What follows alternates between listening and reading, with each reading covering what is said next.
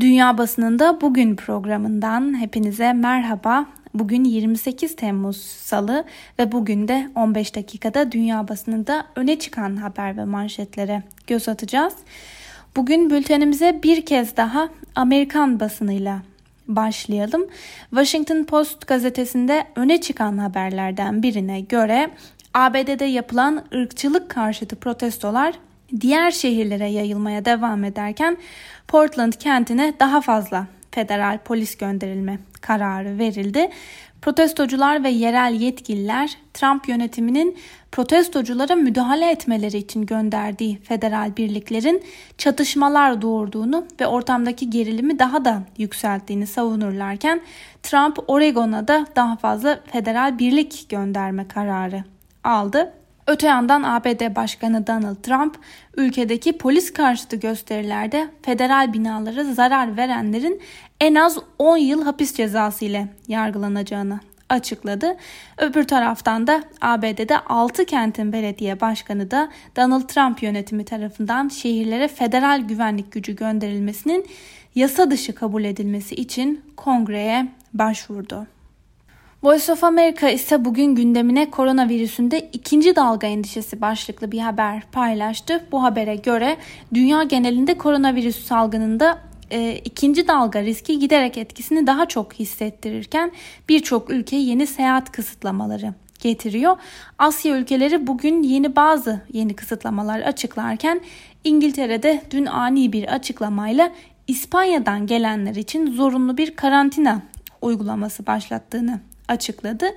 Vakaların rekor hızla arttığı ABD'de de Başkan Trump'ın ulusal güvenlik danışmanı Robert O'Brien koronavirüsü testi pozitif çıkan en üst düzey e, Beyaz Saray yetkilisi oldu. Daha önce virüsün kontrol altına alındığı yerler arasında gösterilen bazı ülkelerde de korona vakalarının tekrar artışa geçtiği haberleri geliyor. Sıradaki haberimize geçelim.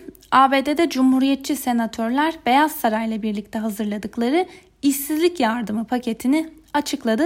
Bu açıklamayla birlikte 1 trilyon dolarlık paket üzerinde demokratlarla müzakere süreci de böylece başlamış oldu haftalık 600 dolarlık ek işsizlik yardımının Temmuz ayı sonu itibariyle süresi de sona eriyordu. Ancak Washington Post gazetesinin bir haberinde de Cumhuriyetçilerin bu miktarı 600 dolardan 200 dolara indirmek istediği öne sürüldü. Pandemi nedeniyle krize giren ekonomiyi ayakta tutma adına daha önce 3.7 trilyonluk bir federal yardımın hayata geçirildiğine vurgu yapan bazı cumhuriyetçiler yardım miktarının yüksekliğinden şikayet ediyorlar. Öbür taraftan demokratlar ise cumhuriyetçileri ikinci yardım paketinin gecikmesine neden olmakla eleştiriyorlar. New York Times gazetesi de bugün ABD'de tartışılan yardım paketini gündemine taşımış. Gazeteye göre haftalık 600 dolar olan bu ekonomik yardım paketi Cumhuriyetçiler tarafından fazla görüldüğü için Cumhuriyetçiler 400 euroluk bir kesinti yapmak için mücadele ediyorlardı. Ancak öbür taraftan demokratlar da herhangi bir kesinti yapılmasına kesinlikle karşılar. New York Times gazetesinde öne çıkan iki yorumu da sizlere aktaralım. Adam Westbrook ve Brandon Miller bugünkü köşe yazılarında ABD'de salgın yönetimini şu sözlerle eleştirmiş. Dünyanın dört bir yanındaki insanlara ABD'nin salgını nasıl yönettiğine dair gerçekleri gösterdik ve onlara sorduk. Baştan sona saçma. Ve Paul Krugman ise benzer bir konuda yazdığı yazısında bencillik ABD'yi öldürüyor ifadelerine yer vermiş. Salgına ilişkin paylaşılan bir diğer haberde ise maske takmanın önemine şu sözlerle dikkat çekilmiş. Salgının başından bu yana tartışılan maskeler güncel bir araştırmaya göre kesinlikle virüse karşı koruma sağlıyorlar. Koruma sağlamasının ötesinde enfekte kişinin virüsü başka kimseye bulaştırmamasına da yarıyor. Araştırma sonucuna göre maske takmak kişiyi virüse karşı çok büyük oranda koruyor. Ve Amerikan basınından vereceğimiz son haberde Huffington Post gazetesinden. Huffington Post bugün gündemine koronavirüs salgınının sonuçlarından birini taşımış. Buna göre Birleşmiş Milletler son bir ayda açlık veya gıda yetersizliği yüzünden hayatını kaybeden çocukların sayısının normalden 10 bin daha fazla olduğunu açıkladı. İngiliz basınına da kısaca göz atalım. Independent'tan John Bennett bugün her şey bitti. Amerika koronavirüse karşı savaşı kaybetti başlıklı bir yazı kaleme almış. Bu yazının satır başlarını sizlere aktaralım. Bitti. Amerika koronavirüse karşı gönülsüzce yürüttüğü mücadeleyi kaybetti. Virüs savaşta kendini gösterdi. Ama bir ülke olarak biz bunu fiilen hiç yapmadık. Federal hükümet diğer ülkelerin atmaya hazırlandığı adımları hiçbir zaman atmadı. Trump bir dünya kanıt aksini söylediği halde esasen zafer ilan etmek dışında virüsten nadiren bahsediyor. Bocalayan yeniden seçilme kampanyasının bel kemiği olabilecek başarılı bir ekonominin yokluğunda görevdeki performansına ve pandemiyi ele alışına ilişkin anketler Trump'ın seçim günü geldiğinde şansına küseceğini işaret ediyor. Tehlikeli maddelere karşı koruyucu kıyafet giymiş birileri e, gelip bize aşı yapıncaya kadar geri kalanımız içinde muhtemelen aynısı geçerli. Öbür taraftan Amerikan başarısızlığının bu gerçeküstü ve hayal kırıklığı yaratan anını ardımızda bırakmak için Anthony Fauci gibi federal yetkililere de e, bel bağlamayın. Kendisi dergi röportajları için güneş gözlüklerini takarak havuzun yanında poz verip Beyaz Saray'la tamamen bıktırıcı ve verimsiz bir laf savaşı yürütmekle meşgul sözlerine yer verilmiş. BBC'de öne çıkan bir haberle devam edelim. Küresel liderlik anketine göre Türkiye'nin %73'ü Trump'ı onaylamıyor başlıklı bir habere göre ABD merkezli Gallup araştırma şirketinin 135 ülkede gerçekleştirdiği liderlik anketinde küresel liderlik açısından en çok beğenilen ülke %44 beğeni oranıyla Almanya oldu. Angela Merkel'in liderliğindeki ülke son 3 yıldır anketlerde birinci geliyor. Almanya'nın ardından gelen ABD, Çin ve Rusya'nın sadece birkaç puan önünde yer aldı. ABD Başkanı Donald Trump'a 2019 yılında destek önceki yıllara göre artsa da kendisinden önceki ABD başkanına göre düşük kaldı. Öbür taraftan Avrupa kıtası da ABD liderliğini en az onaylayan bölge oldu. Avrupa ülkeleri 2017'de Donald Trump'a bir önceki ABD başkanı olan Barack Obama'dan ortalama 19 puan daha az puan vermişti. The Telegraph gazetesi bugün gündemine bir kez daha aşı karşıtlığına ilişkin bir yazı paylaşmış. Sarah Knapton imzalı maske karşıtlarının yükselişi başlıklı bu yazıda da şu ifadelere yer veriliyor. Maske takma zorunlulukları insanları psikolojik olarak mutsuz ediyor. Uzmanlar maske takmanın insanları mutsuz edebileceğini savunuyorlar. Özellikle de maskelerin hastalık ve suç ile ilişkilendirilebileceği düşünüldüğünde maske takmanın insanların iletişimini de zayıflatabileceği görüşü savunulmuş.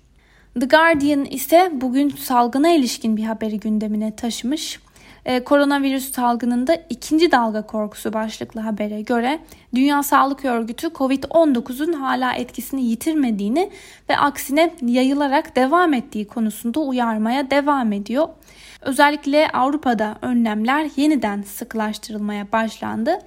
Dünya Sağlık Örgütü Başkanı da vaka sayılarının 6 haftada 2 katına çıktığına dikkat çekerken Belçika'nın da bazı şehirlerinde sokağa çıkma yasağı uygulanmasına yeniden geçildiği belirtiliyor.